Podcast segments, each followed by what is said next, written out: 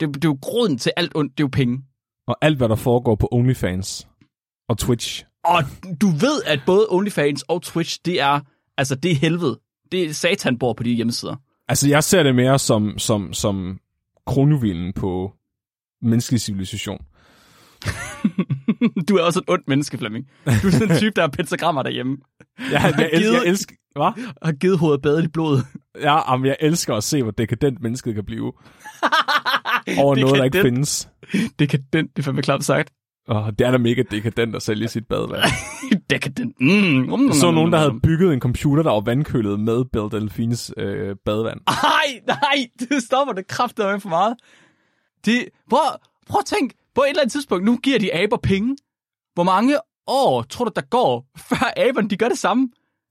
Bygger vandkølede computer med deres eget badevand. Måske med Belle Delfines, hvis de er hurtigt nok. Vi bringer en advarsel. Den følgende podcast handler om vanvittig videnskab. Al forskningen, der præsenteres, er 100% ægte og udført af professionelle. Mark og Flemming står ikke til ansvar for eventuelle misforståelser, men minder jeg om, at de altid har ret. Husk at være dumme.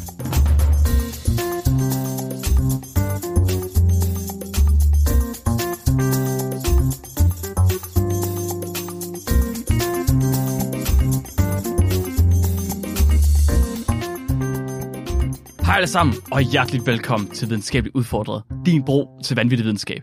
Jeg er økonomisk uforsvarlig, Mark Lyng. Jeg er så glad for min høne. Den kommer ingen steder hen. Og det er fordi, at min høne, den er død og udstoppet. Ja. Yeah.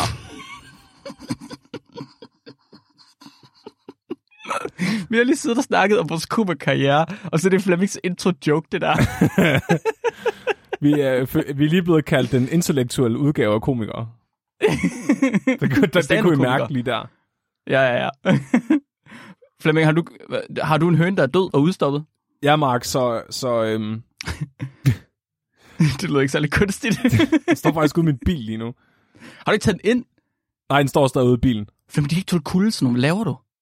Høns, eller hvad? De fryser og går i stykker. Alle mine andre høns er skudt ud i fryseren. Hvad snakker du om? Nå ja, okay. Men den her er udstoppet. Det er jo sådan en, den skal man passe på. Jamen, det er rigtigt. Det er fordi mig og Mark, vi var inde og lave et live show, hvor øh, Christian Fuglendorf også var på scenen, og så blev vi enige om, at vi skulle spice det lidt op. Og okay, så, okay, okay, okay. Må jeg lige stoppe dig? Må jeg ja. stoppe dig i gang, inden du går videre? Ja. Vi er ikke blevet enige om noget som helst. Okay, Mark foreslog, at vi købte en udstoppet høne og tog med på scenen. for ligesom at hæve niveauet af vores live performance. Og den har jeg så mm. fået lov til at passe sammen med mine andre høns. Og det var ikke en høne, det var en gås.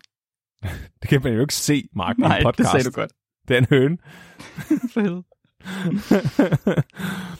så... Ja, var der, en, var der en, en anden grund til, at du købte den høne, eller var det bare fordi, at du gerne ville have den med op på scenen, og så vise, at du havde en ustoppet høne? Er det ikke en god nok grund? Jeg, jeg var i tvivl, om du havde sådan en form for morale, eller en eller anden form for, hvad skal man sige, et tema, du ville prøve at introducere ved at have brugt penge på en udstoppet høne, der ikke var en høne.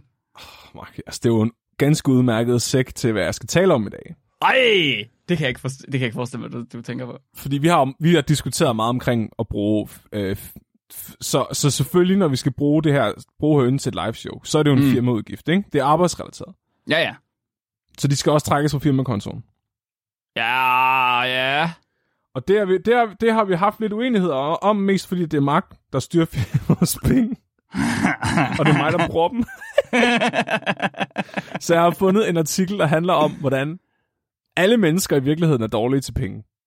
Men det forstår jeg. Hvorfor, hvorfor, det, hvorfor vindikerer det dig? Hvorfor gør det, gør det dine pengeforbrug bedre? Okay, det er det menneskelogik, ikke? Hvis vi alle sammen er lige dårlige til noget, ikke? Så er ja. vi alle sammen gode til det. Hvis alle... Nej. Nej, det var... Okay, nej. Jo, prøv at tænke nej, nej. Nej, nej, nej, nej. Prøv lige at tænke på, hvor elendige vi mennesker faktisk er til størstedelen af alting. Og Jamen, det kan man ikke sige. Det kan man ikke sige. Det. det kan man ikke sige, Flemming. Bare fordi alle er dårlige til noget, betyder det ikke, at alle er gode til det. Hvis der er ingen, der kan finde ud af at bygge et hus, så er det ikke fordi, at alle kan finde ud af at bygge et hus, Flemming. Det er ikke sådan, det er. Jo. Hvis ingen kan finde ud af at bygge et hus, så er der heller ikke nogen, der er dårlige til at bygge et hus. Fordi der er ingen, der kan finde ud af det. Men hvis du ikke er dårlig til det, så er det jo også det samme som at være god. Ah! Prøv lige at tænke på, hvor dårlige mennesker... Prøv objektivt set, Mark. Prøv at tænke på, hvor dårlige mennesker er til at svømme. Ja. Vi kan ikke trække vejret under vand. Vi, vi, øh, vi svømmer fucking langsomt. Altså prøv lige... For alle fisk er hurtigere end os. Og alligevel, så kan du gøre en karriere ud af at være god til at svømme. Det giver ingen mening. Men, okay, men... Det vil...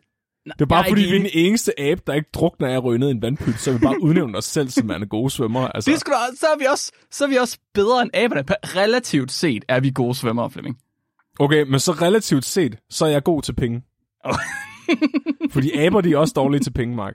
Ja, okay, fair nok. Er aber dårligt penge? Oh yes. Nå. Det handler studiet også om. Okay, det er fedt. Alright. Syret. Så du skal simpelthen snakke om aber, der bruger penge. Det er ikke helt forkert sagt, nej.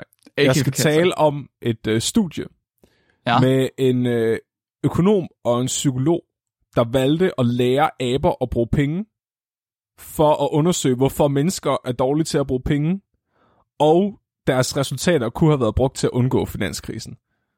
Sådan. Det er syret. Altså, okay, okay, okay, okay. Det er spændt på at høre, om de resultater, de kunne undgå finanskrisen, fordi aberne var gode til at bruge penge, altså bedre end os, eller om fordi aberne var så dårlige til at bruge penge, at man kunne, at vi har fundet ud af, at vi også er dårlige til at bruge penge. Det er lidt spændt på. Skal vi fortælle, at det kommer fra liveshowet, altså med Ida, som vi havde den 15. Eller lige meget. Altså jo, så, så, så det skal ikke være nogen hemmelighed. Det skal, At, ikke, det øh, skal ikke være nogen hemmelighed. Det skal ikke være nogen hemmelighed, at jeg også taler om den her artikel til vores live show. Men det her, det er deluxe-versionen. Uh, Det er deluxe, hvor, at, det er godt. øh, hvor at vi virkelig kommer ned og får en intellektuel debat omkring det her, og virkelig bare, du ved, vi ikke bare sidder haha abe, men vi siger også, hmm, abe. abe. Vi er så fucking intelligente, Flemming. Ja, præcis. Vi er, vi, vi er virkelig videnskabeligt tænkende videnskabsfolk. Kæft, det er fedt. Okay, deluxe-udgaven, det glæder jeg mig til, fordi der er ikke noget, jeg, jeg hader mere, end at se en film anden gang, når jeg godt ved, hvad der skal ske. Det er det den med den alternative uh, director's cut. Det er det, det. Extended Edition. Det, kan, Director's det, cut, det, ja. det, det er til gengæld fucking vild med. Prøv at, hvis man kan se den der fire timers udgave Ringnes her, så bliver jeg stangliderlig. Det skal jeg have. Er det kan der nogen, der ved, hvad det, alt det ekstra er i den? I Ringnes her? Ja. Er det ikke senere med Gandalf? Det ved jeg ikke. I Ringnes her? Det ved jeg faktisk. Jeg ved faktisk ikke, hvad der er ekstra i Ringnes her. Der er ham der øh, Det er fordi, det alt, sammen, det alt sammen er så vigtigt. Ja, præcis. Det er det. Det er Så når I er færdige med at høre det her afsnit, så tænker jeg, wow, kan jeg vide, hvad for noget af det her, at Flemming ikke sagde til Mark til liveshowet, fordi jeg ved, hvis han bare fjernede 10 sekunder, så havde det været ubrugeligt. Hold kæft, hvor har det været noget lort, de har fortalt det til den live show der, for de må overhovedet ikke have forstået, hvad der er sket. Nej, det var der ingen af os, der gjorde. Det var derfor, jeg købte hønen. Du ved, så blev det hele meget bedre. Ja, ja, okay. Flemming, okay, så nu synes jeg, det er på plads. Så vil jeg gerne høre om, hvad der sker, når aber de lærer at bruge penge. Så det her studie er lavet primært af økonomen Keith Chen og øh, psykologen Laurie Santos. De forsker begge to i, hvorfor mennesker er dårlige til at bruge penge. Okay. Som i, hvorfor er vi så dårlige til at håndtere penge? Og jo mere man tænker over det spørgsmål, des bedre bliver det. fordi, det er du nødt til at forklare. fordi, Mark, vi har selv opfundet penge. Det er rigtigt. Vi har selv opfundet et system, vi ikke kan finde ud af at navigere i. Men Det er, er det, ligesom ikke at, det er ligesom at opfinde et sprog, du, som der ikke er nogen, der kan finde ud af at tale. alle... det er ikke alle sprog. Og så bliver alle bare enige om, at det er det, vi gør. Er det ikke alle sprog? det sgu da det, alle de gør. Altså, jeg, Jeg jeg har flydende i, alle, i de fleste europæiske sprog. Jeg kan ikke finde ud af at kaste mig ting, eller jeg kan ikke finde ud af at sige, at jeg kaster ting. Hvad skal det hedde? Yeet. Yeet. Fucking yeet. Og det er jo lidt, men det er jo det, fordi der med sprog, der, det ændrer sig hele tiden. Det tilpasser sig de mennesker, der taler det, og den verden, de lever i. Mm. Det er derfor, at der er der 20 forskellige ord for malaria, myg i Afrika eller sådan noget. Men sådan er økonomi ikke, af en eller anden grund. Altså, det, er bare, det bliver bare ringere og ringere. Altså, vi kan mindre og mindre finde ud af, hvad fuck det er, det går ud på. Okay, så vil, vil det faktisk sige, at vi godt kunne finde ud af økonomi en gang? Altså, økonomi engang har jo været mig, bunke dig, du få pæn sten. Det er faktisk sådan, det stadigvæk er. Det er stadigvæk sådan i Vestjylland, faktisk. ja, det er det. og, og på Sydpolen. Præcis. Men, når med pingviner. Ja. Ja, det er rigtigt. Øhm, men nu, nu er der jo alt muligt med renter og, og afgifter og lån og kreditforeninger og A-kasser og fy for satan. Hvad er det? Jeg forstår det slet ikke. og det, og det, det, det der er nogen, der er meget interesseret i at finde ud af, fordi øh, vi er, dårlig, vi er generelt den, det gennemsnitlige menneske er virkelig dårlige til at bruge penge og, forst- og navigere det her økonomiske system. Mhm. Mm. Men vil det så ikke give mening at ændre det økonomiske system, så vi kunne navigere i det? Tilbage til Sten Bonk. Præcis. Altså ja. i Herning, der har de virkelig fundet ud af, hvad det går ud på. Det er det, vi gør i Herning. Altså, ja. Jeg, jeg, jeg, jeg havde ikke haft en mønt i hånden, før jeg kom til Odense. Jeg har stadig ikke, jeg må ikke røre ved penge. Du må ikke, men, ja, men du ved godt, hvad det er, trods alt. Vi kastede bare sten efter hinanden, og så er det lidt ligesom at få sådan en guldregn. Guldregn. det er virkelig, øh, det er træls, hvis man skal investere i et eller andet en virksomhed. Jeg vil gerne investere i den lokale købmand, og alle de står bare og kaster sten ind igennem vinduerne. Jeg kunne godt tænke mig at købe dit hus. nu synes jeg, ja, Hvis man vinder i lotteriet, bliver man så bare stenet. Du bliver begravet i en grusgrav. Ja. Åh, oh, jeg er så lykkelig. Hver gang man går en tur på stranden, bliver man bare ver- verdens rigeste mand. Ellers så får man, det, det, det større sten er, det mere er de værd. Åh, oh, det giver mening. Ja, ja, ja, så du ved, du skal ikke have en grusgrav, fordi det er jo ingenting værd. Det er jo ligesom, at mønterne, du ved, de små mønter er mindre Mm. værd end de store mønter. Det er jo klart. Så, så hvis du får en kampesten, så er du den rigeste vestjyde. Det er også sådan, du sikrer dig, at det er de allerstørste alfahander, der er de, øh, de, de rigeste. Det er jo smukt. Det er jo Kæft, man, virkelig et simpelthen. sofistikeret system på en eller anden måde. Vi har man øh, simpelthen går ind på blandet- patriarkiet selvfølgelig. Vi i Vestjylland har fundet ud af at blande biologi og økonomi. Og det er der jo ingen andre nogen steder, der har kunnet finde ud af overhovedet. Det, det er smukt, Mark. Jeg, Ja. jeg, jeg, jeg tror bare, jeg flytter til Vestjylland. Når jeg, Jamen, det, når- kan, det, det synes jeg. Hvordan undersøger man, hvorfor fuck folk er dårlige til penge? Det er virkelig, virkelig svært. Fordi de fleste studier går bare ud på at spørge folk, hvad bruger, hvad bruger jeres penge på og hvorfor? Og så Bajer. lyver de. Ligesom da Gør jeg fortalte dig, at den udstoppede høne koster 250 kroner, Mark. Hvad? Folk, folk, folk har, Mark, ja, du skal ikke afbryde mig. Folk har, ikke lyst til at indrømme, sådan noget. folk har ikke lyst til at indrømme, hvad for nogle økonomiske fejl de laver. Og der er jo, altså psy- psykologer, de laver alle mulige tricks for at komme omkring det her, og få folk til at svare ærligt ved at pakke spørgsmålene ind, så det ligner, man spørger om noget andet. Okay. Men det er stadig pisse besværligt, og det er fucking irriterende. Wow, hvad? Hvordan gør man det? Det er jeg slet Ja. ikke int- intelligent nok til at forstå. Så for eksempel det studie, vi havde med, hvor man undersøgte om øh, overtroiske mennesker også var mere naive, så udfyldte de et spørgeskema, der handlede om noget helt andet, end at de Okay. var overtroiske. Okay, okay. Det tror jeg godt, jeg kan forstå. Ja. Men de var jo så blevet screenet for, hvor overtroiske det var inden. Klart, klart, klart, klart, klart. Okay, okay, okay. Så kan man gøre det samme med økonomi, så i stedet for at spørge dem decideret, har du købt et fladskærms-tv til 18.000? Så kan man spørge dem om noget andet, som jeg er intelligent nok, eller du ved, improviserende nok til at finde på lige nu. Så du kunne for eksempel stille dem en hel masse hypotetiske spørgsmål, økonomiske spørgsmål, hvor de så skulle vælge altså A, B eller C. Og så Ja. bagefter kan du så score, altså hvor godt var det valg her egentlig. Er det godt at have mange sten eller store sten? Mit svar er sten. så de bliver, de bliver så fucking trætte af det her, med at mennesker de lyver. De siger, fuck this shit. Ja. Vi lærer fandme bare aber at bruge penge i stedet for. Mm, ja. Fordi det er nemmere at lære aber at bruge penge, end det er at få mennesker til at svare ærligt.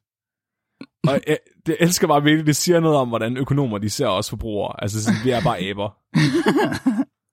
okay, og, og fordi de er jo klar over, at alle aber kan ikke lyve.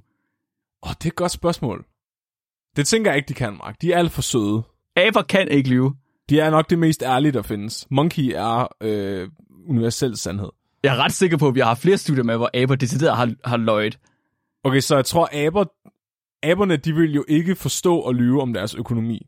Altså, fordi de er så, de er så åbenlyse omkring, hvordan de bruger deres penge. Men ja, det er rigtig nok, aber kan snyde hinanden hele tiden. Men undskyld, sagde du lige, aber er åbenlys om, hvordan de bruger deres penge? I det her studie er de jo.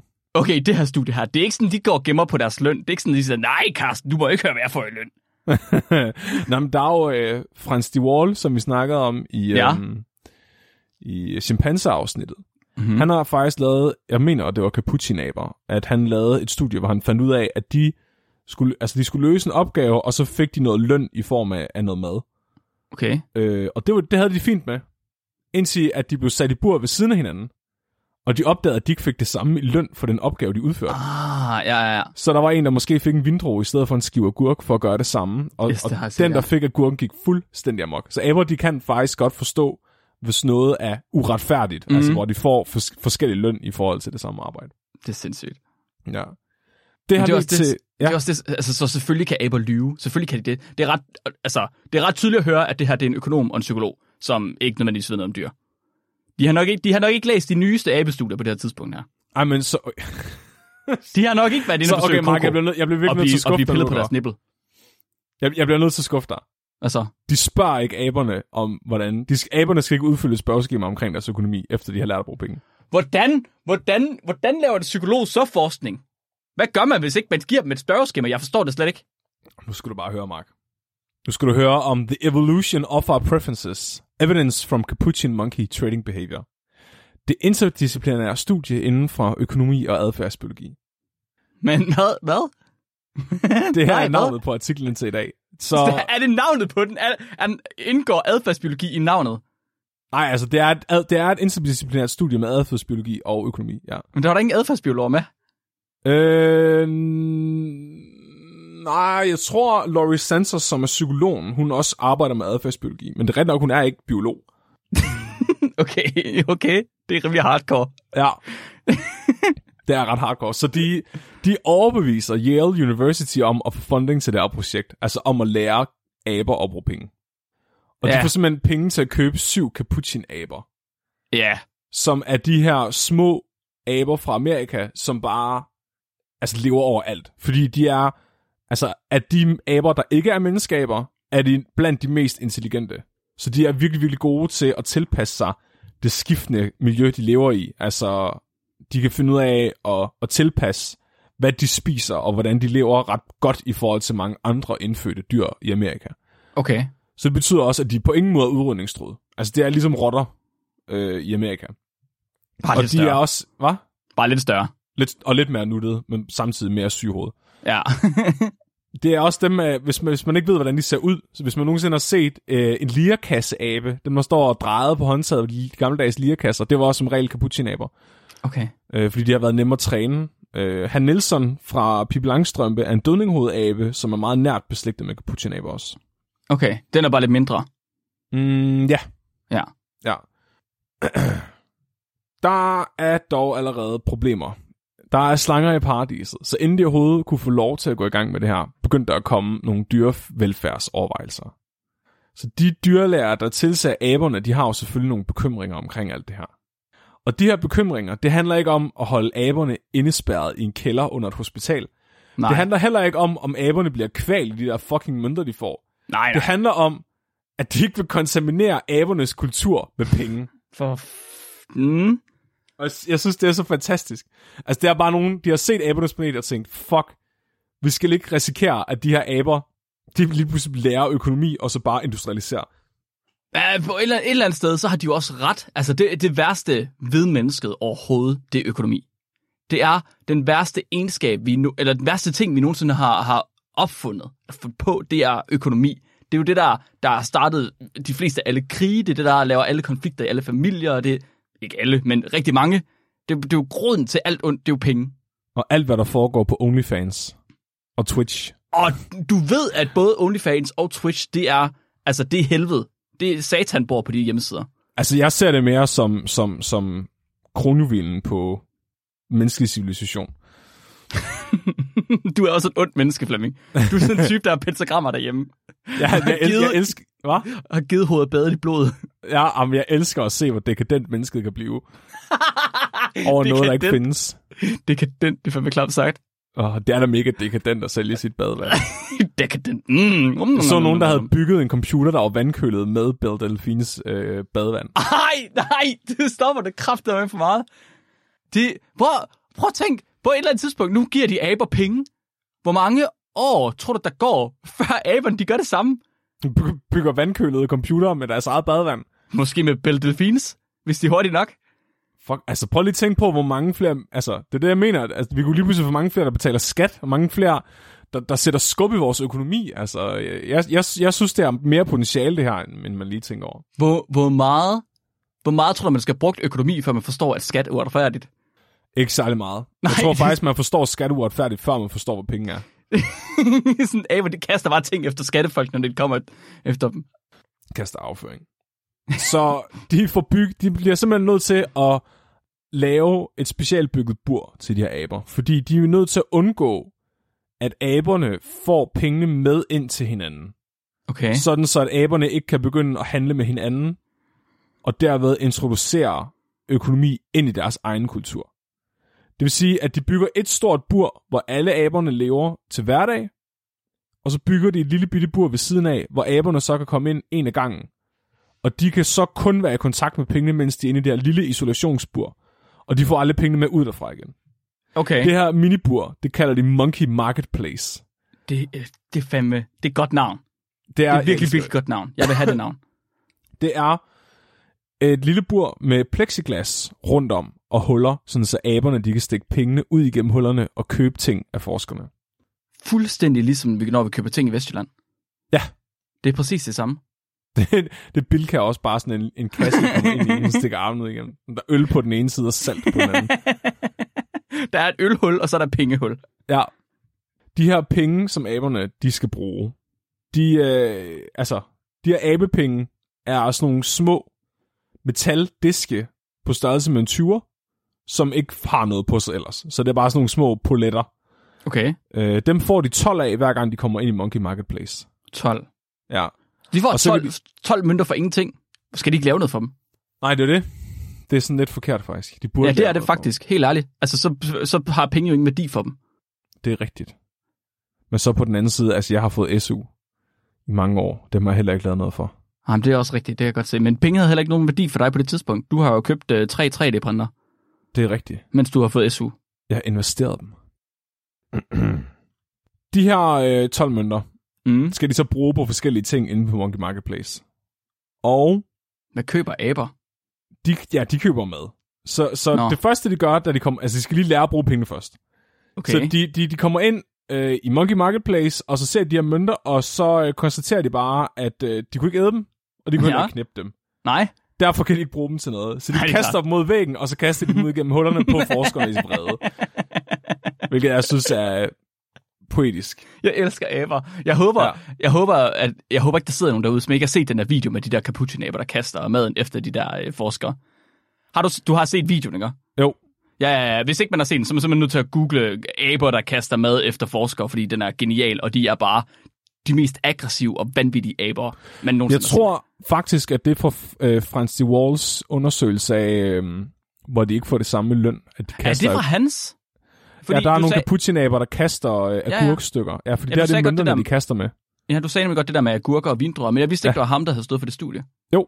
det er Okay, men den er man nødt til at se, og så forestiller jeg, at det er en, en, en metalmønt i stedet det. for. En mønt, ja. jeg tror faktisk, at alt det her også blev optaget. Det mener jeg er læst i protokollen, at de har optaget det hele. Ja, Øh, så det burde... Måske ligger det på internettet et eller andet sted, hvis de har delt det. ja. Er det Ellers kan det være, at vi kan finde det inde i, øh, i um, hvad hedder det, supplementary material. Fuck, jeg vil have det. Men det er alligevel en artikel fra 2005, så sandsynligheden for, at de stadig har det liggende, det er måske lidt tvivlsomt. så det er forskerne, de gør, for ligesom at lære aberne, at de her penge har en eller anden form for abstrakt værdi, Mm-hmm. det er, at de holder bare deres hånd frem foran hullet ved Monkey Marketplace, og så venter de på, at aberne lægger mønten i deres hånd. Og i det, aben lægger mønten i deres hånd, får aberne, eller aben, et stykke æble. Okay. Og på den måde lærer aberne, giv mønt, få æble. Okay, klassisk betingning. Præcis. Ja. Det tager, det tager 6 måneder at lære Nej. syv aber det her. Giv mønt, få mad. De mest intelligente aber, som ikke er menneskeaber, folkens. Seks måneder, det er fandme lang tid. Det er ret lang tid. Og, og det er jo så der, at man så efter de der 6 måneder begynder at tænke, gider vi bare har lært dem øh, et trick, eller om man rent faktisk har lært dem, at mønterne holder en eller anden form for værdi, at de faktisk, mm. du ved, bytter. Og øhm, det første, de kan gøre for at undersøge det her, det er, om de, om de, øhm, om de tænker på pris. Okay. Så øh, hvis at de kan forstå købekraften i de her mønter, Ja. så, så vil de overveje prisen på ting. Så måden, du regulerer prisen på ting, det er, at øh, du har en forsker på den ene side, der sælger en vindrue for en mønt, og på den anden side, så har du en forsker, der sælger to vindruer for en mønt. Det er smart. Så hvis de forstår pris, så køber de altid ham, der sælger to vindruer. Ja, ja, ja, selvfølgelig. Og det gør de. Det, Det er det fatter klart. de lige med det samme. Fedt. Så de, bliver, de ved, at de får mere for deres penge, hvis de køber af ham, der har to vinduer. Hold kæft, mand. Det er Vestjylland. Ah, jeg tror, det er for avanceret til Vestjylland, det her. Men det er det der med at gå efter det billigste tilbud, Flemming. Det er rigtigt. Det er meget To vestjysk, øl eller en fortælle. øl. Præcis. Så giver man den valget imellem forskellige typer af mad. Ja. Fordi man kan se, at når mennesker bruger penge, så har vi jo selvfølgelig præferencer for, hvad vi bruger penge på. Så vi går ikke bare ud og køber det første, vi ser. Nej, altså, vi vil hellere købe en tiger på chokolade, end vi vil, vi vil hellere bruge en tiger på chokolade, end vi vil bruge en tiger på en agurk. Præcis. Ja. Og det er det, vi- de vil undersøge, om aberne så også har præferencer i deres forbrugsvaner. Altså om de køber noget mere end andet. Mm. Og det gør de. Så de får valget mellem at købe vindruer, æbler eller gelébudding. Altså jello. Okay, ja. Og Chilipudding. det, man skal vide om de her capuchinaber, det er, at de er nogle fucking sukkersvin. så de, øh, de er intelligente nok til, at de kan æde stort set hvad som helst, og få ja. fat i hvad som helst. Altså, så de er, de er, det er blevet observeret, at de kan finde ud af at knække nødder, hvis de er sultne nok, Okay. og spise dem. Man har også set, at de kan finde på at jagte og æde øh, mindre dyr, øh, og æde dem. Ja. Og, altså, de, basically, de æder, hvad de kan få fat i. Okay. Øh, med mindre, at de kan få valget mellem noget, der er sødt, og noget, der ikke er sødt. Så vælger de altid det, der er sødt. så, så det kommer heller ikke bag på nogen, at de altid stort set valgt at købe det der fucking jello pudding der. Det der sukker shit. Oh, fordi det var bare det sødeste, der var. Præcis. Det Og de kostede, så, så vindruerne, æblerne og, og gelébudden kostede det samme. Øh, Okay, de og- kostede, ja. Så der var sådan generelt lidt forskel på, om de bedst kunne lide gelébudding, eller om de bedst kunne lide vindruer. Ja. Men det man altid kunne se, det var, at de samme aber havde den samme livret over tid. Okay, de købte ja, ja, ja. Altså, så for eksempel alfahanden Felix, han købte altid gelébudding. Han, han, kunne, han skulle satme have noget jello. Han skulle, ja, han skulle have noget jello. Han, altså, som den store, stærke, øh, hvad hedder det, um, Alfa han? nej, good boy. Nå. Chicken tendies, good boy. Men det, det, de så kan gøre nu, det er, at de, at de har, øh, nu har de jo, nu har de jo, nu har de forstået, at de har præferencer. De har forstået, at de godt kan finde ud af at tænke over pris. Men hvordan reagerer de på prischok? Så hvis man reagerer, så prischok, det er, at, at prisen på et eller andet stiger eller falder markant på kort tid. Hvis man tænker rationelt, når prischok forekommer, det kunne for eksempel være, at øh, Mark opdager, at øh, Odense Classic lige pludselig koster det dobbelte. Hvad, Så hvis han, hvis, og nu siger jeg ikke, at han tænker rationelt, men hvis han gør, så vil han købe mindre Odense Classic og mere øh, pilsner i stedet for. Fy for satan. Fordi han ved, at han kan få mere øl for pengene, hvis han køber pilsner. Blasfemi. Og det var Ved du ikke, at værdien på Odense Classic ikke kan prissættes? Men du får kun halvt så meget øl, hvis du køber den. Men det er stadig de gyldne dråber. Så hellere nøjes med halvt så mange af de gyldne dråber, frem for at bruge halvt så mange, eller bruge halvt så mange penge. Ej, ja. Og det er nemlig et bevis på, at du ikke tænker rationelt. Men det gør aberne til gengæld. Så aberne, de kan godt finde ud af, når prisen på budding fordobles, at de så skal begynde at købe nogle vindruer og æbler og supplere med. Og det gør de også. så Felix, han køber mindre jello budding og begynder at købe flere vindruer og flere æbler. Og det er virkelig sjovt, fordi altså, du, du, så skifter de. Altså hele tiden på marketplace. Hvad er dyrt, hvad er billigt, hvad er dyrt, hvad er billigt. Og aberne, de sidder og rationaliserer, hvad de skal købe baseret på prisen. Fuck, de har haft sådan en, de har haft sådan en øh, sådan, øh, vedeklub, som book, bookerklub, hvor de har kunnet sidde sådan og sige, åh, hvad er oddsene for et øh, vindrulle i dag? Hvad er oddsene for et jello i dag? Åh, jeg sætter 100 kroner på jello, jello, Men det, det er derfor, at de ikke må have penge med ind i Burmark, fordi ja. så har de gjort det der. Men de kan jo godt diskutere om det alligevel. De kan godt have sådan en klub. Ja, det er rigtigt nok. Det har de sikkert haft. Det tror jeg, de har haft. Det tror jeg helt Jeg tror, det har været sådan noget med, at, at så er de gået ind i det store bur, og så har alle handlerne, de har sat sig sammen, og så er de siddet sådan med en cigar i munden og sådan lidt. Nå, så øh, så jeg, at prisen på vindruer, den gik op med en mønt i dag. På, øh, hvad siger han det? det Jeg tænker mere, at, jeg tænker mere, at det har været sådan noget fængsel. At de har shanket hinanden for at få hinandens budinger og sådan noget. ja, det er måske mere plausibelt. Så øhm, hvis man skulle være i tvivl om, om så, så Keith Chen, økonomen, der står for alt det her, mm-hmm. han øh, sætter sig ned og analyserer de her data på, øh, hvordan de reagerer på prischok, og hvordan deres præferencer er i forhold til, hvad de køber.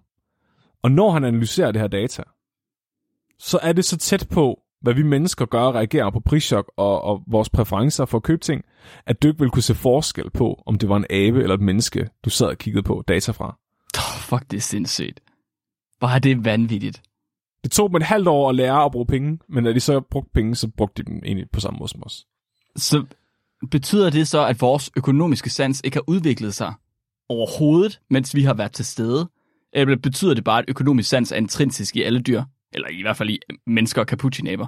Altså, det er, lidt, det er lidt en af de der ting, der er interessante ved det her studie, jo. fordi det, det jeg gerne vil undersøge, det er om vores, om de største økonomiske fejl, vi laver, er medfødte, eller om de er øh, tillærte, om de kulturelle. Så det er egentlig det er faktisk det næste eksperiment, vi kommer til. Øh, Nå, okay. Men jeg kan fortælle dig, at det handler om, det handler ligesom om at undersøge, om det er medfødt eller ej. Fordi man kan se allerede, at nogle af de her fejl, som alle mennesker laver, de er, øh, de er uafhængige af kultur, og de er uafhængige af alder. Det er så vildt. Vi har snakket om det så mange gange på det seneste, men det der med, at mennesket hele tiden har tillagt, altså øh, mennesket menneskelige værdier, det der med at ikke at antropomorfisere dyr, Ja. right?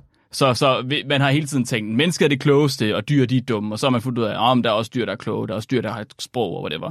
Nu finder vi ud af, der er også dyr, der har økonomi. Ja. Vi, burde, vi burde have sådan en krydsliste, Flemming, hvor vi skriver sådan ned menneskelige, altså menneskelige værdier, og så hver gang, at vi, de bliver set hos et dyr, så streger vi den ud. Men det er det, fordi de har jo ikke selv fundet på at have økonomi. Men, men de har til synlædende, har de evnen til det. Jamen præcis. De, det var, de er ikke nået til den idé nu.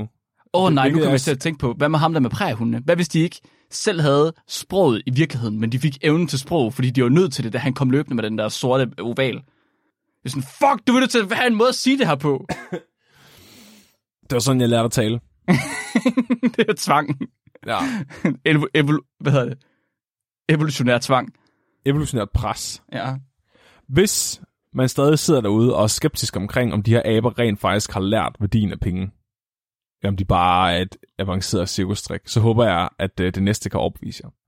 Fordi en eller anden dag, så sker det, der absolut ikke må ske. Der sker en fucking katastrofe på Monkey Marketplace. Så alfahanden Felix, han er lige kommet ind, og af en eller anden grund, så forløber den her dag på Monkey Marketplace ikke på samme måde, som det plejer på Felix. Og okay. det fremgår ikke nogen steder, hvorfor, men jeg går ud fra det, fordi prisen på gelébuding er steget markant. han, beslutter sig så, han beslutter sig simpelthen for at sige, fuck this shit, jeg begår bankrøveri. så han, i stedet for at sige, jeg handler med jer for de her penge, så siger han, jeg kan ikke lide, hvad I byder mig. Så han tager pengene og kaster ind i det store bur. For What? så at Okay. bryde ud af Monkey Marketplace, og så hoppe ind og tage pengene ind i det store bur. Altså simpelthen bare tage pengene væk derfra. Fordi. Ja. han ikke vil, højst sandsynligt ikke vil bruge dem på det, de, det, de solgte. Okay. Og du ved, det er jo, det er jo den perfekte, øh, det perfekte crime. Det er den, verdens første abe bankrøveri. Problemet er bare, at han ikke havde tænkt over, at alle de andre aber også var inde i det store bur. Og de kunne også rigtig godt lide abepenge. Så da han endelig kommer der ind igen, så er det til synet af Black Friday med capuchin-aber, der bare kaster sig over hinanden for at få fat i de der fucking abepenge. Fuck, det er surt. Og tænk at begå bankrøveri, og så kaste en, øh, en taske med penge ud, og så kommer du ud til, at folk de bare vil rive den der taske i stykker, fordi de skal have en mønt hver. Ja, det er, det er smukt. Det er virkelig, jeg synes, det er smukt. Og Felix ender med at være en ud af to aber, der ikke får nogen af de her penge. Så Okay. han får, han får ikke en eneste abekrone, selvom det er ham, der har smidt den derind. Og Jeg kan godt lide det beskrevet så meget i detaljer. ja, jamen, der, er- der er virkelig, øh, så både, altså artiklen er ret udførligt skrevet, men øhm, Laurie, Santos og Keith Chen har lavet rigtig mange øh, interviews og TED-talks om det. Nå, på alle mulige forskellige vinkler også. Så der er rigtig mange anekdoter og detaljer fra, øh, fra de her studier, hvilket er fantastisk. ja, det lyder ret vildt. Også fordi Ja. det, var sådan, det var den ting, der ikke måtte ske, men så er det alligevel sådan, så har de bare siddet, åh, nu skete det nu, det det ned. Præcis. Og det er lige det, der sker. Så øh, Keith og Laurie, de tænker, ej, hvor ærgerligt. Øv, øv, øv, øv. Nå, vi kan lige så godt få nogle data ud af det her. Så de, øh, de sætter simpelthen en kur med æbler ind i Monkey Marketplace, og så åbner de bare døren. Og så ser de, hvordan aberne reagerer. Okay. Og Felix, han drøner ind til de der fucking æbler, øh, æbler, og så begynder han at gå og sælge dem til aberne, for at få pengene igen. Så han bliver What? verdenshistoriens første dokumenterede abesalgsmand. Altså han går rundt, og han, han ved, at han skal have fat i pengene. Hvordan skal han få fat i dem? Jeg bytter med aberne. Så han, han, han bliver salgsmand og går og sælger æblerne til dem for at få pengene igen. Nej, den abe blev med det samme den mindst intelligente abe nogensinde. Den havde alle æblerne. Der var ikke nogen grund til, at den skulle sælge det. Hvad kan den købe med flere mønter? Flere Jello. æbler? Jello, han Jello, fandme okay, men prisen på Jello var jo steget. Men han, hvis han beholder pengene, så falder den jo med tiden. Det har han jo erfaret. Men det vildeste, der sker den her dag, det er, at øhm, en af aberne... Der, så der var en anden abe, der heller ikke fik nogen penge. En hundabe. Okay. Og der er så en han, der går over til hende og giver hende en af sine abemønter. Og de tænker med det samme, øj, det er abevelgørenhed. Hvor er det smukt, det her. Altruisme. Præcis. Indtil aberne så begynder at sætte sig ned og øh, pille lidt ved hinanden. og så er det bare hård abe-sex. I 17 sekunder, hvorefter hundaben løber direkte over til Monkey Marketplace for at købe vindruer for sine penge. Det her det er verdenshistoriens første dokumenterede tilfælde af abeprostitution. Fuck, det er sindssygt. Intet mindre end et par minutter efter, at aberne har fået adgang til penge for første gang. Jeg synes, det er fantastisk, at aber er nøjagtigt lige så dekadente som os, når det kommer til penge. Det er fandme vildt. Jeg er så vild med Ja, det. synes, Det er det er, øh, du får bong, jeg får, nej, jeg får bong, du får sten. Ja, Det var præcis det. det er, de, er, de har allerede evolveret til, til herning-niveau. Ja, de er langt over herning nu, Flemming. Jeg forestiller mig bare den bachelorstuderende, der har været derinde den dag og stået på Monkey Marketplace og taget mod den der fedtede abemønt fra den prostituerede abe for at give hende nogle vindruer for den. Altså, hvad, hvad er gået igennem hovedet på den studerende? Sådan? Jeg synes, det, det, Hun det, skal jo det er sådan noget, spise, Flemming. Hun skal jo leve. så, det, så er det godt, at det er mod Guds vilje. der- Det, de har selvfølgelig ikke opfundet Gud nu. Nej, det kommer først senere. Det er klart. Ja. Ja, og det er så her, de etiske overvejelser, de kommer ind, Mark, som vi talte om tidligere. Hvor etisk er alt det her? Fordi nu ved jeg godt, at dyrlægerne mener, at det er uetisk at kontaminere abernes kultur med penge. ja. Men jeg tænker alligevel, altså, hvor etisk er det at lade være med at lære dem at bruge penge, når de godt kan finde ud af det? Altså, det er jo det, jeg siger, hvis at der sidder, rum, der sidder et rumvæsen lige oppe på månen og kigger ned på os. Ja. Og ved siden af sig, så har han kufferten, hvor i kuren på cancer ligger. Og så tænker han, ha, jeg vil ikke kontaminere menneskernes kultur med det her. Nej, nej, nej, nej, nej, nej, nej, det er klart. Det er klart. Hvad, hvad, prøv at tænke, hvad der kunne ske, hvis vi fik kur om noget cancer, Flemming. Det vil aldrig Præcis. gå godt. Prøv at tænke på, alle de mennesker vil overleve. Alle de mennesker, der vil blive ved med at være ude i verden, som ikke burde være ude i verden. Åh, oh, Mark. Åh, oh, God, jeg fik det lige dårligt. Hvorfor det? Prøv lige at tænke på alle de aber. Altså, hvis vi lærer aberne uden til bruge penge, så kan ja. De få lov til at sætte tilbage i naturen og lære alle de andre aber at bruge penge, og så kan de selv fælde regnskoven og industrialisere og begynde at prostituere sig selv og lave abe onlyfans, for de kan sælge badevand til hinanden. Jeg synes, det er forkert, at vi fratager dem den mulighed ved ikke. Det- at lære dem at bruge penge. Det er decideret uetisk. Men, okay. Så du synes alligevel, er det fordi, at du godt kan lide at fjerne dig selv fra, øh, fra miljøkatastrofer og fra at have, have slået planeten ihjel? Det lyder lidt sådan. Det lyder lidt, Jeg som om, at, det lyder lidt som om, at du er sådan lidt, ah, jeg er ikke så glad for, at det er os, der har lavet skovbranden, så lad os lige prøve at presse det over på de der aber i stedet for. Altså, det synes jeg jo for det første er en rigtig god pointe, Mark. Som jeg slet ikke havde overvejet. Vi faktisk kunne give aberne skylden for alting. Det havde du ikke over. Jeg troede, det var, jeg troede, det var din agenda her. Det var sådan lidt ligesom man gjorde med jøderne under 2. verdenskrig. Det er jeres skyld, alting. Gør vi det med aberne i stedet for. Det er global opvarmning af jeres skyld. Det er øh, jeg, der begyndte at bruge penge. Fucking abe, mand. Det skal bare lade være at producere jeg selv. er pro-choice, Mark. Jeg vil gerne lade aberne tage valget selv. Pro-choice. Ja. Shit. Nu ved vi, at aberne de er fuldstændig ligesom os mennesker med penge. 100 procent. De kan tage højde for pris. Ja. De kan finde ud af at handle med hinanden. Ja. De øh, reagerer rationelt på prischok. Ja. Og de kan ikke kun finde ud af at handle med hinanden i forhold til varer, men også i forhold til ydelser. Mm. de laver også nogle af de samme fejl som os. De stjæler, og de kan heller ikke finde ud af at spare op. Men hvad med de største fejl? De fejl, som Laurie Sanders og Keith Chen har været interesseret i at undersøge fra starten. Laver de også dem? Og jeg vil gerne starte med at lave et forsøg på vores øh, ly- Discord-lyttere, Okay. for at se, om øh, de er lige så gode til at bruge penge som aber. Sådan. Så øhm, I får nogle valg her. Så i det første scenarie, så giver jeg jer 1000 kroner. Hold da op, det vil- er mange jeg- penge. I må, ikke, I, må ikke, øh, I må ikke hjælpe hinanden i kommentarerne. Jeg skal bare have svar A eller B fra jer. I får 1000 kroner. Og nu giver jeg så valget imellem at få Thijs har allerede valgt A. valg nummer A, at få 500 kroner ekstra. Eller valg nummer B. nummer B. En 50-50 chance for at få 1000 kroner ekstra. A eller B. 500 få- kroner lige hånden oven i de 1000. Eller 50-50 for at få 1000 ekstra. Okay, alle, alle siger A. Alle siger A. Alle vil bare have Okay. så 500 lad os så kroner i hånden. Okay. Der er en enkelt B'er. En enkelt B'er, undskyld. Ja. Okay, Ah, Felix tager også B nu. Ja. Okay, så, men de fleste er A.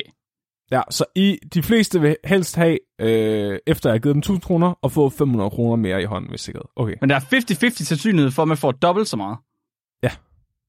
Okay, Mark. Du skal ikke tænke for mig over det her. Du skal bare lytte. Men det gør jeg. Så øh, nu giver jeg jer 2.000 kroner. Og øh, nu kan I så få valg imellem A.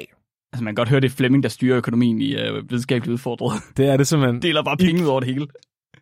I giver mig 500 kroner tilbage. Eller B. I får en 50-50 chance for at miste 1000 kroner. Eller ingenting. A eller B. Vil I give mig Wow. 500 kroner tilbage i hånden? Som A. Eller B.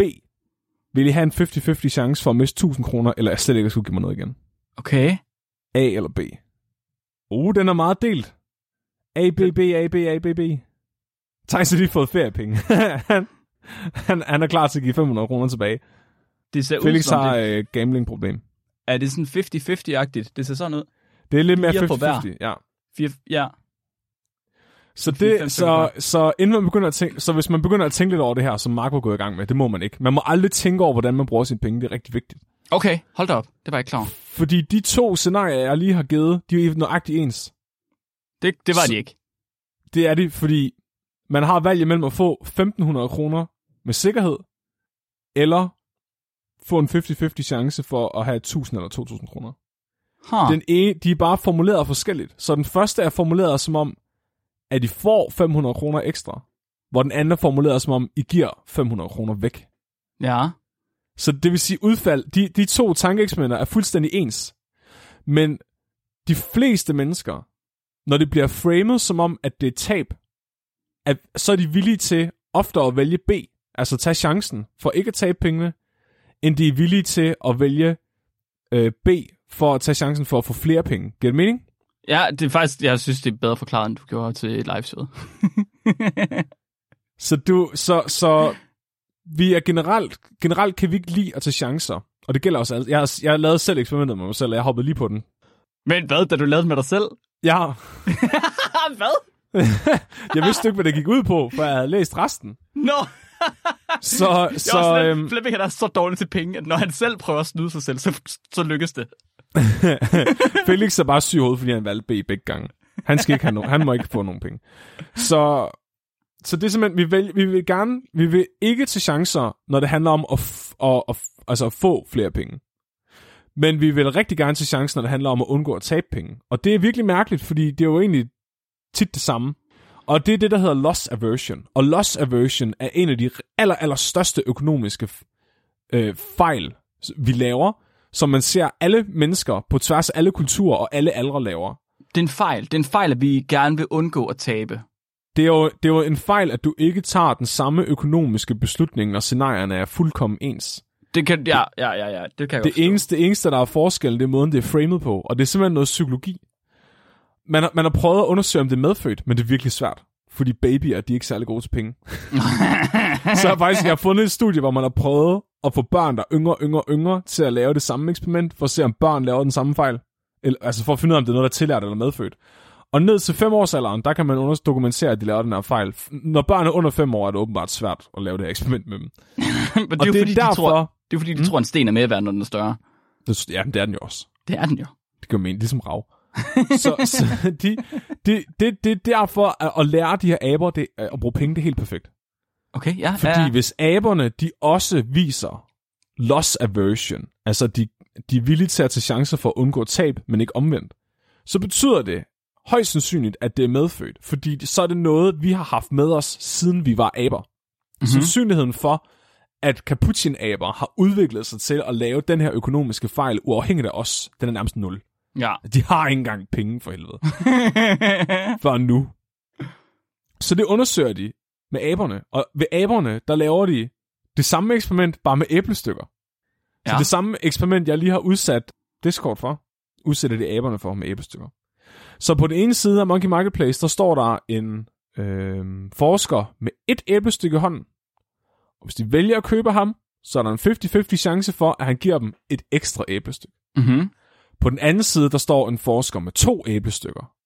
Hvis de køber med ham, så er der en 50-50 chance for, at han fjerner et æblestykke. Det vil sige, at de er egentlig fuldkommen ens. Der er 50-50 chance for, om du får et eller to æblestykker. Men ved den ene af dem, der er det framet som en gevinst, og ved den anden er det framet som et tab. Så det er de to B-scenarier. Right? Ja, altså Ja. så det er så ja, så den ene der er det framet som et tab, og den anden er den framet som en gevinst, ja. Ja, ja, ja. Men der er en Præcis. risiko i dem begge to. Det er ikke sådan, at der er noget, der sikrer dem begge to. Nej, præcis, ja, der er en risiko i dem begge Ja, to, ja, ja, så ja. det, det, du kan godt sige, det er B i dem begge to. Ja. Og det viser sig, at lige så snart aberne fatter, hvad det her går ud på, så vil de fandme ikke handle med ham, der fjerner et æblestykke. Det er Mm, helt da, sikkert. Det er sgu da klart. Hvorfor, godt, hvorfor tager han æblerne? De, det var, de kan virkelig ikke lide ideen om, at det er blevet fjernet, men de kan rigtig godt lide ideen om at få det. Jamen selvfølgelig. Det er som Det er, bonus. fuld, det er jo fuldstændig det samme, men, men følelsen, ideen om loss aversion er den samme i aberne. Men selvfølgelig, Flemming, det er jo enten en bonus, eller det er et tab. Jeg skal jo ikke, jeg skal, jeg skal ikke risikere, at der er en, der tager noget, som jeg forventer at få. Men hvis, jeg ikke forvent, hvis der er noget, jeg ikke forventede at få, som jeg så får alligevel, så er det bare sådan en gevinst. Det er lidt ligesom, okay, det er faktisk måske rigtig meget ligesom at, øh, hvad hedder det, at få øh, penge tilbage i skat. Hvor du ikke forventer, at du får penge tilbage, men når du så lige pludselig kommer, så er du sådan, ah, yes, det er en bonus det her, selvom du egentlig kunne have brugt pengene på noget andet, eller investeret dem. Ja, det er penge, man egentlig allerede har givet væk, Ja, som man bare får igen. Det er ret smart af skat egentlig.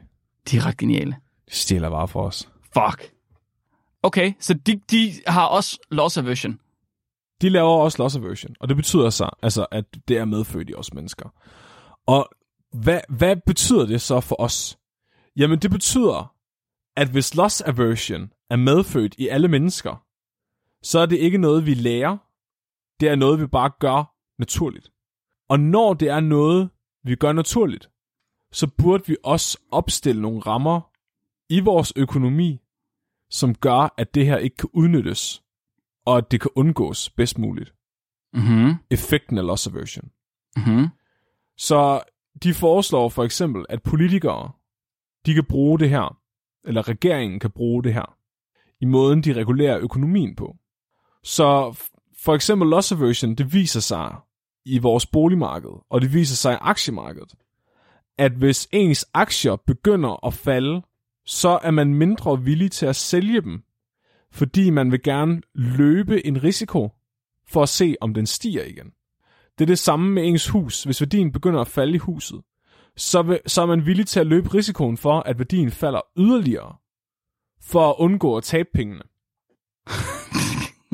What? Giver det mening? Ja, ja, ja, det tror jeg, det gør. Og hvis, at, hvis, re, hvis regeringen kan forudsige op- og nedture i økonomien, så der hvor de så sætter ind med økonomisk hjælp for at holde liv i markedet, så kan de tage højde for loss aversion i måden, de regulerer ting på, men også i måden, hvorpå at de formulerer ting på. Sådan Mhm. mm-hmm. så de aldrig nogensinde får formuleret noget som et tab. Og det er det, der er så fucked up, fordi det her det er konklusionen på artiklen fra år 2005.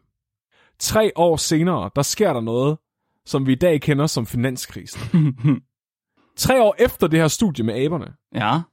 og i de, de år, der er gået efter finanskrisen nu, hvad fanden er det, 13 år siden eller sådan noget, nu, jeg skal ikke lade matematik live, så har man opdaget, at jo, der var nogle individer, som var med til at sætte det her i gang, men det var grunden til, at finanskrisen blev så slem, som den gjorde, var primært på grund af loss aversion. Det er fandme mærkeligt. Det var fordi folk vil undgå tab i et faldende marked. Så derfor gik økonomien i stå, fordi folk ikke ville sælge. Det vil sige, at det her studie, hvor aber lærer at prostituere sig selv, kunne have været brugt til at undgå finanskrisen, eller i hvert fald gøre den betydeligt mindre slem.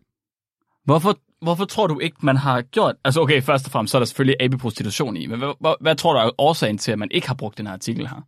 Altså, jeg tror bare generelt ikke, at mi- mit indtryk er, at politikere og politik generelt er, at de ikke kigger særlig meget på forskning. Det tror jeg, du er ret i. Altså, du kan bare se på vores skolesystem i Danmark. Altså, det er der, er blevet, altså, der er virkelig blevet forsket meget i folkeskolen de sidste 40 år. Og man har fundet ud af alle mulige vilde ting, og det hele bliver bare ignoreret. Altså, de er fuldstændig.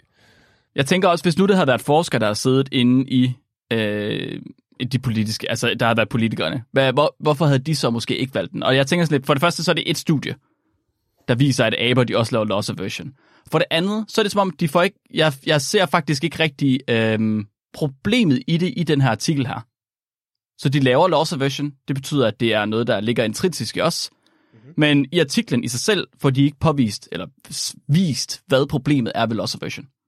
Det behøver de jo heller ikke, fordi det ved man, hvad okay. er i forvejen. Så loss aversion er meget, meget, meget veldokumenteret, og men, allerede i 2005. Men hvis man godt ved det på det tidspunkt allerede, ja. er det så ikke lige meget, om det er intrinsisk i os, eller om det er noget, vi har lært? Det er noget, vi skal lade være med, uanset hvad.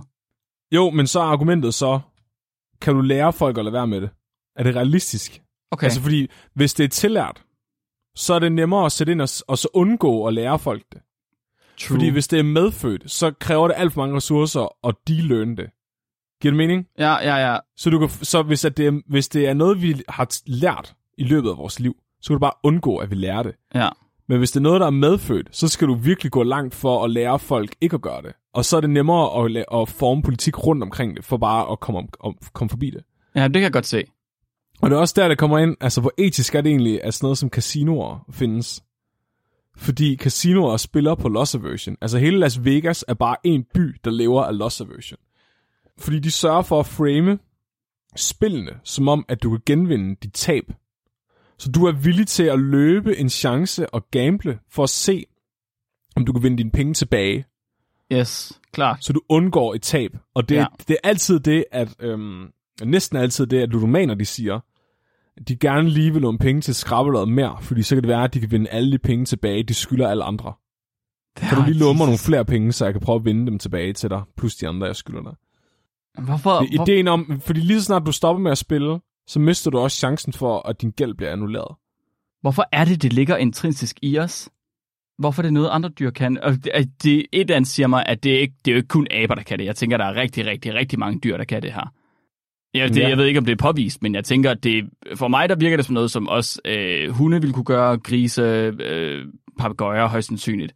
Jeg ved ikke, om man kan komme helt ned til at kunne vise det på måske insektniveau eller sådan noget, bier, men i hvert fald en del dyr har de kognitive ender til at, gøre, til at have de her tanker. Jeg og tror, hvorfor? det handler noget, altså jeg ved ikke, det er meget primitivt, ikke? Det handler om, at du ser noget og forestiller dig, at nu får du det. Og du begynder at mentalisere ideen om at have den her ting. Men så lige pludselig så er du nødt til at korrigere din plan, fordi du får kun halvdelen af, af det, du troede, du ville få. Ja. Kontra at du mentaliserer at få et eller andet, men så får du det dobbelte af det lige pludselig, og så skal du så skal du kompensere din plan lige pludselig for at have dobbelt så meget noget. Altså, giver det mening? Ja, altså, du, det er lidt fordi, at forventning kan have enten en positiv eller negativ øh, faktor. Altså, det kan, forventning kan enten være positiv eller negativ, og vi hader negative forventninger, men vi elsker positive forventninger. Så vi, vi hader at tænke på, at vi kunne tabe noget, og at vi skulle omstille os på at have tabt noget. Men vi mm. elsker at tænke på, at vi kunne vundet noget, og have omstillet os til, at vi har fået noget ekstra. Ja, den der omstilling. Jeg ja. tror omstillingsprocessen. Ja, men det, jeg, jeg, jeg kan godt se, hvad du, hvad du mener. Men jeg, omstilling er måske en af de ting, jeg har lidt svært ved at se øh, dyr tænke meget over. Fordi for mange du, kan dyr, jo se det, du kan jo se det i kapuchinaberne, når de får, når de får, får druer, eller æblestykker, eller hvad fanden det var. Jamen, det, det, er, det er selvfølgelig rigtigt. Jeg tænker, de, er jo men... nødt, de er jo nødt til at kunne se fremad. Ja, ja, ja. Altså, de er jo nødt til at kunne, kunne forudsige, hvad der sker om mm-hmm. lidt. Og, og hvis du kan det, så kan du også omstille dig. Klart, men det er mere, at de tænker over, at de omstiller sig. Det tror jeg, det gør vi jo ikke engang selv. Gør vi ikke det? Vi snakker om at være omstillingsparate, om at være gode til at tænke fremad, og om, om, om, om vi kan tage, tage højde for noget, når der er noget, der går galt, for eksempel. Om det så går Jamen, på. Det er jo fordi, vi, vi har sproget til at tale om omstilling. Men når du omstiller, så er, så er det jo ikke sikkert, at du tænker, at du omstiller, så gør du det bare. Hmm, ja. Det kan godt være. Omstilling er jo også, altså for mig at se ud i menneskeverdenen, så er omstilling bare et af vores aller, aller, aller største psykiske problemer. At det er noget af det, vi er aller dårligst til, og noget, vi har det aller værst med. Det er det der med at ja. omstille sig. Så hvis der er noget, der går galt, og man ikke er klar på, at det går galt, så for nogen, for mig selv, så kan hele verden bare bryde sammen. Ja. Altså, hvis der er noget, der går galt for mig, sådan uden jeg havde forventet det, så kan det ødelægge en hel dag. Og jeg, ved, jeg, jeg, jeg ved ikke, hvad jeg skal gøre ved det, fordi jeg, jeg, jeg, kan, jeg kan godt se det, jeg kan godt synes, at det er fjollet, men det sker alligevel. Oh, det er fandme, ja, så, så kan man altid bare forestille sig, at man kun ville have fået en vindrue til at starte med alligevel. Præcis, ha, Det er ha, fucking ha, lave svært, når man, har sat, når man har sat sig op efter to vindruer for helvede. Ja, præcis, præcis. For- for 100% Flemming. Så det, det der med, at have, hvis man har lave forventninger hele tiden, så kan man blive skuffet, fordi vi har ikke lyst til at blive skuffet. Men man har heller ikke lyst til at være sådan en, der altid kun ser en vindrue i alting. Nej, fordi man, så går man jo negativ altid i virkeligheden. Ja, præcis. Du bare sådan, åh, du er sådan en vindrue-type, var. Men der er to vindruer lige her. jeg kan ikke ansætte Flemming er sådan en indvindrustype. Mig kun se en vindrue. For så må jeg aldrig blive vindrue skuffet. Men Flemmo, to vindruer lige der. Må jeg kun se en. Meget skilløjet.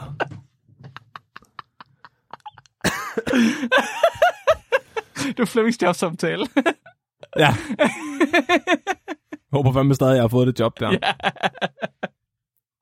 Det er sådan lidt Matrix-agtigt. Hvor mange vindruer er der her? Der er en. Han er den udvalgte. jeg forestiller mig, at Flemming står i en butik og skal sælge ting, og altid forventer, at han får mindre end det, der er værd. Ja. Nej, det var pænt af dig. Men det var det, den kostede. Nå, det er fandme... Der har man jo lyst til at handle, ikke? Altså. Jesus. Men det var, hvad jeg havde om øh, abepenge. Okay. så aber, hvis de får penge, så prostituerer det sig selv. Og begår bankrøveri. Og det kunne måske have været løsningen på finanskrisen, at vi havde vidst det. Det, det var en meget smuk historie. Det, jeg kan godt lide den historie, Flemming. Jeg Tak. synes, det er en vild artikel. Ja, den er ret sjov. Den er jeg ret glad for at opdage den. Hvordan fandt du den? Øh, det kan jeg ikke engang huske længere. Det var bare sådan en tilfældighed. Jeg tror, det var, da vi forberedte os på chimpanse-afsnittet måske. Jeg, jeg sad og kiggede på Frans de Walls forsøg, og så øh, var det her en af dem, der lå op af en af hans forsøg. Jeg Fuck, det er vildt. det. Det er virkelig vildt. Det er virkelig, virkelig sjovt også. God damn. Okay, cool. Jamen, øhm, tusind tak for det. Lad os øh, få et lytterspørgsmål, inden at vi øh, lukker helt af. Bring it. Dagens lytterspørgsmål, det er sendt ind af Louise Retter. Og øh, Louise, hun har skrevet ind, og så har hun spurgt, hvorfor er kønshår altid krøllet? Og så har hun skrevet i parentes, i hvert fald, så vidt jeg ved. Og så kom jeg til at tænke på med det samme, at hun har skrevet i hvert fald, så vidt jeg ved. Øh, også i hvert fald, så vidt jeg ved. Er der nogen, der har glatte kønshår? Jeg har slet ikke nogen kønshår, Mark. Nej, det er jeg slet ikke i tvivl om, Flemming. Det er fordi, du, det er fordi at du er, øhm, du er en, du er en vindruemail. Jeg er bare øh, Du er en altså sådan helt, helt glat på hele min krop. Jamen, det har jeg jo set, du ikke er. Jeg er øh, født uden et eneste hår, andet end på mit hoved. Der har jeg meget langt, tykt hår. Men det kan jeg jo se, du ikke er. Øhm, Men du har jo meget hår, Flemming. Så det er... Øhm, Krøller du for neden? jeg ved, altså, hvad er kønshår egentlig? Det er håret, der sidder ved, ved kønnet. Om de altid er krøllet? Er dine kønshår krøllet? Jeg ved, om jomfruer har lige kønshår. Fuck, du taler virkelig meget udenom her. Er dine kønshår krøllet? Prøv at tænke på, at de bliver jo krøllet, når man bonker. Tror du ikke det? Men de er jo krøllet, før man begynder at bunke. Huh. Er dine kønshår krøllet? Ja, min kønshår, de er krøllet. Ja. For helvede, man. Selvfølgelig er de det. Okay, ja. Jeg har ikke et lige hår på min krop, for helvede. Jamen, jeg var ikke i tvivl om, du, om du var ved at prøve at skjule, at du selv synes, at du var jomfru, fordi at du aldrig havde bunket, og dine kønshår, de var lige. Mit største problem med mine kønshår, det er, at de sidder i mit ansigt. altså, mit skæg er lavet ud af pubeshår. No fucking shit. Det er det samme. Det er bare mega, mega tykt og fucking krøllet. Og du kan ikke sætte det på nogen måde. Altså, jeg har prøvet alt. Jeg prøvet med fucking skægolie og alt muligt. Jeg ret det to gange om dagen, og jo mere jeg plejer det, jo mere ligner det bare pubeshår. Altså, det er ikke løgn. Det ligner virkelig noget, en scene fra Jackass, hvor man har barberet sit Ja. pubers, og jeg lige med det fast i ansigtet på dig. Ja, det, det er helt skørt. Jeg har prøvet nogle gange for at skræmme folk, og så bare rive nogle af mine skæghår af, og så kommer dem til dem i hånden. så tror de altid bare, at jeg kommer og afleverer nogle pubesår. Jeg kom en gang ind på et kontor og gjorde det, øh, lige efter at jeg havde ude skide, og de var sikre på, at jeg bare lige havde nogle pubesår af. Ej, det er virkelig fucked up, Flemming. Hvorfor er du sådan en person? Jeg synes, det var meget sjovt. Ja, det ved jeg, du gjorde. Det ved jeg, du gjorde. Hvorfor er du sådan? Okay, men hvorfor er de så altid krøllet? hmm. Måske spørgsmålet i virkeligheden, hvorfor nogle af vores hår overhovedet er lige til at starte med. Burde alt hår i virkeligheden være krøllet?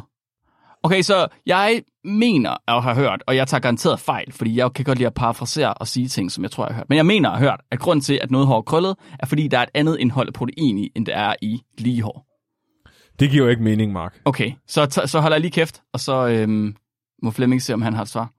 Tror du ikke, at det er ligesom øh, planter? Nej, jeg tror ikke, det er ligesom planter. Altså, når de gror, kan de også gro skævt op, hvis det blæser meget. mm. Så hvis man nu prutter rigtig meget, så kommer der meget vind dernede, så gror de skævt. Flemming, Flemming, du prutter sgu da ikke ud af penge. det gør jeg ikke. det håber jeg fandme ikke. Det kan være, at det er derfor mit skæg også krøller, fordi jeg taler så meget, du ved, vinden.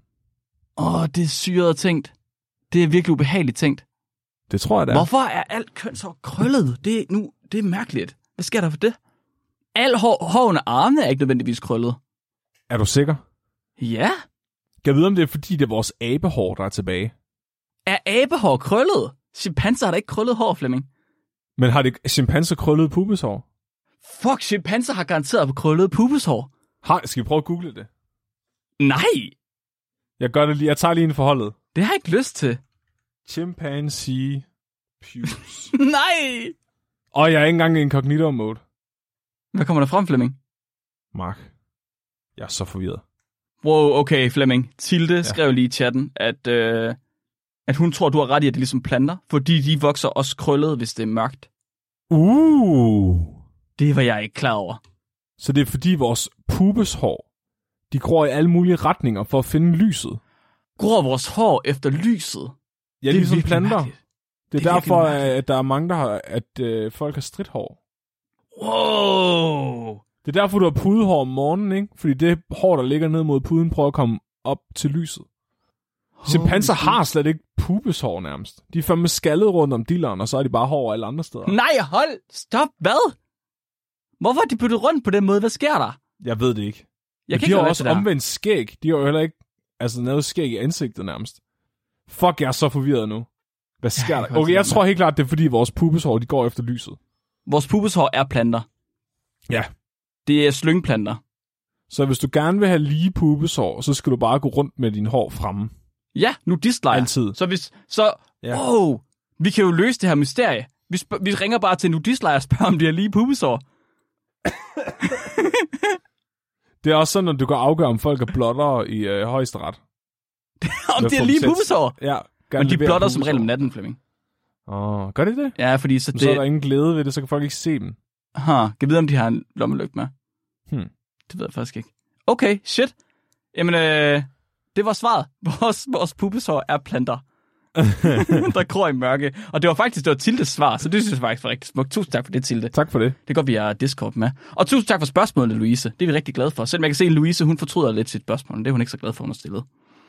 Men altså, sådan kan det jo Det gå. vi. Okay, så øh, vi har simpelthen scoret sidste uges afsnit. Afsnit 46, som hed øh, Vand er bedst uden diarré. Og som handlede af Jon Snow. Og jeg synes faktisk, hvis jeg må, selv må sige det, faktisk en rimelig sigende titel. Og øh, måske også måske den mest præcise titel, jeg nogensinde har lavet. Det var Jon Snow, der prøvede at redde verden fra de hvide flager, i stedet for de hvide walkers. Ja. ja, det er rigtigt. Jeg forstår lige, hvad du sagde. Og øh, den fik en score på 65, som ikke er sådan sindssygt højt, men det er, det er okay. Det er en score, der er lige så høj som øh, afsnit 33, Paranormal Videnskabelighed, Dobbs, nummer 1. Mm. Men- Men... hvordan, øh, hvordan at, øh, at forske i reinkarnation er blevet til en øh, universitetsdisciplin i USA. Ja, præcis. Og hvordan at Så- ham, gutten, der fandt på det, han øh, blev sponsoreret af ham, der opfandt pulverprinteren. Ja. Okay, det var faktisk også ret åndssvagt. Gå tilbage og hør Det hvis ikke jeg har hørt det. Det er en part 1 af 2. Der, kommer en, der er nemlig en tor på den også. Bum. Det var en rimelig syret historie. Cool. Uh, I næste uge, der er det mig, der skal, der skal tale, og jeg skal tale om en gut, der hedder Charles Waterton. Har du hørt om ham, Flemming? Nej. Er det rigtigt? ja, hvem fanden er det? Jeg havde troet, det var sådan en sådan person, du havde hørt om. Det, han var simpelthen, øh, det, det er en, øh, en gut, der sendte ind til mig Thijs, som havde fundet ham, og sagde, at ham skulle vi snakke om, fordi han var sjov. Fordi han øh, var sådan en semi-ekscentrisk biolog, der levede, jeg tror, det var på samme tid med Darwin, men jeg er ikke, jeg er ikke 100% sikker på det. Og han kunne godt lide at lade som om, blandt andet, at han var en gal hund, og han kunne godt lide at bide folk i anklerne. Hvad er der mærkeligt i det? han kan godt lide at holde sådan nogle fester, hvor han så lod, lod som om han var en gal hund. Og det er øh, ikke den mærkeligste ting, han har lavet. Han har lavet rigtig, rigtig mange ting. Men har alligevel været sådan underligt anerkendt inden for evolutionen og biologiens verden. Det er ret mærkeligt. Det lyder meget som de biologistuderende, jeg har set. Jamen, jeg, tror, jeg, jeg tror, han var faderen til al biologi, Flemming. Ja, det var Han ham, har sikkert haft en OnlyFans i dag, hvor han havde lejet hund. hvor han havde solgt sit badevand. Ja. Det tror jeg. Ja, så ham skal vi høre med næste uge. Flemming, er der noget, øh, du gerne vil sige til folk, inden at øh, vi tager dagens dyrefakt? Øh, Jeg vil bare gerne sige til folk, at jeg, jeg vil gerne takke alle dem, der støtter os øh, på tier, Ja. for, for at finansiere øh, Marks øh, udstoppede høn. Mm-hmm. Og øh, det vil jeg bare gerne, det vil bare, hvis I gerne vil være del i, at øh, Mark kan købe flere udstoppede høns, så kan I støtte os på tier. Ja, det synes jeg er en rigtig god idé, fordi at, øh, hvis vi nu vi når op på 100 støtter, så har Flemming lovet, at han spiller øh, vores intro-melodi på harmonika. Og lige nu er der 86 aktive tilmeldinger, så det er faktisk, nu er det faktisk ikke mange. Vi er ikke særlig langt fra, at det kun er 10 procent. Hvis nogen derude, der har en harmonika. Du kunne bare lade være med at bruge alle pengene på en udstoppet gås. Mark, det er en høne. Det er en fucking gås, Flemming. Åh, oh, Ja, fedest. Er vi klar til dagens dyrfakt så? bring it. Dagens dyrfakt, den er sendt ind af Christian. Tusind tak, Christian. Og Christian, han har skrevet ind, at nyudklækkede sommerfugle, de skider de rester, der ikke skal anvendes til at lave sommerfuglen, dem skider de ud som rød mekonium. Med det. Det er simpelthen deres lort. Det er resterne af en sommerfugl, som ikke bliver brugt til sommerfugl. Og han laver lige en PS, fordi menneskebaby, det første lort, hedder åbenbart også mekonium. Så det, en, en babys første lort er faktisk død baby. Præ- Og det, det er jo faktisk lige det, han sagde med sommerfuglen her, Flemming. Det vidste jeg ikke, at babys første lort død baby. Det er en smuk øh, tanke. Er det det, mekonium betyder? Mekonium betyder bare død babylort. Det tror jeg, du har fuldstændig ret i. Død babylort. Tak for det, Mark. Ja, mit navn er Mark, Mit navn det er Flemming. og du er blevet videnskabeligt udfordret. Husk at være dum.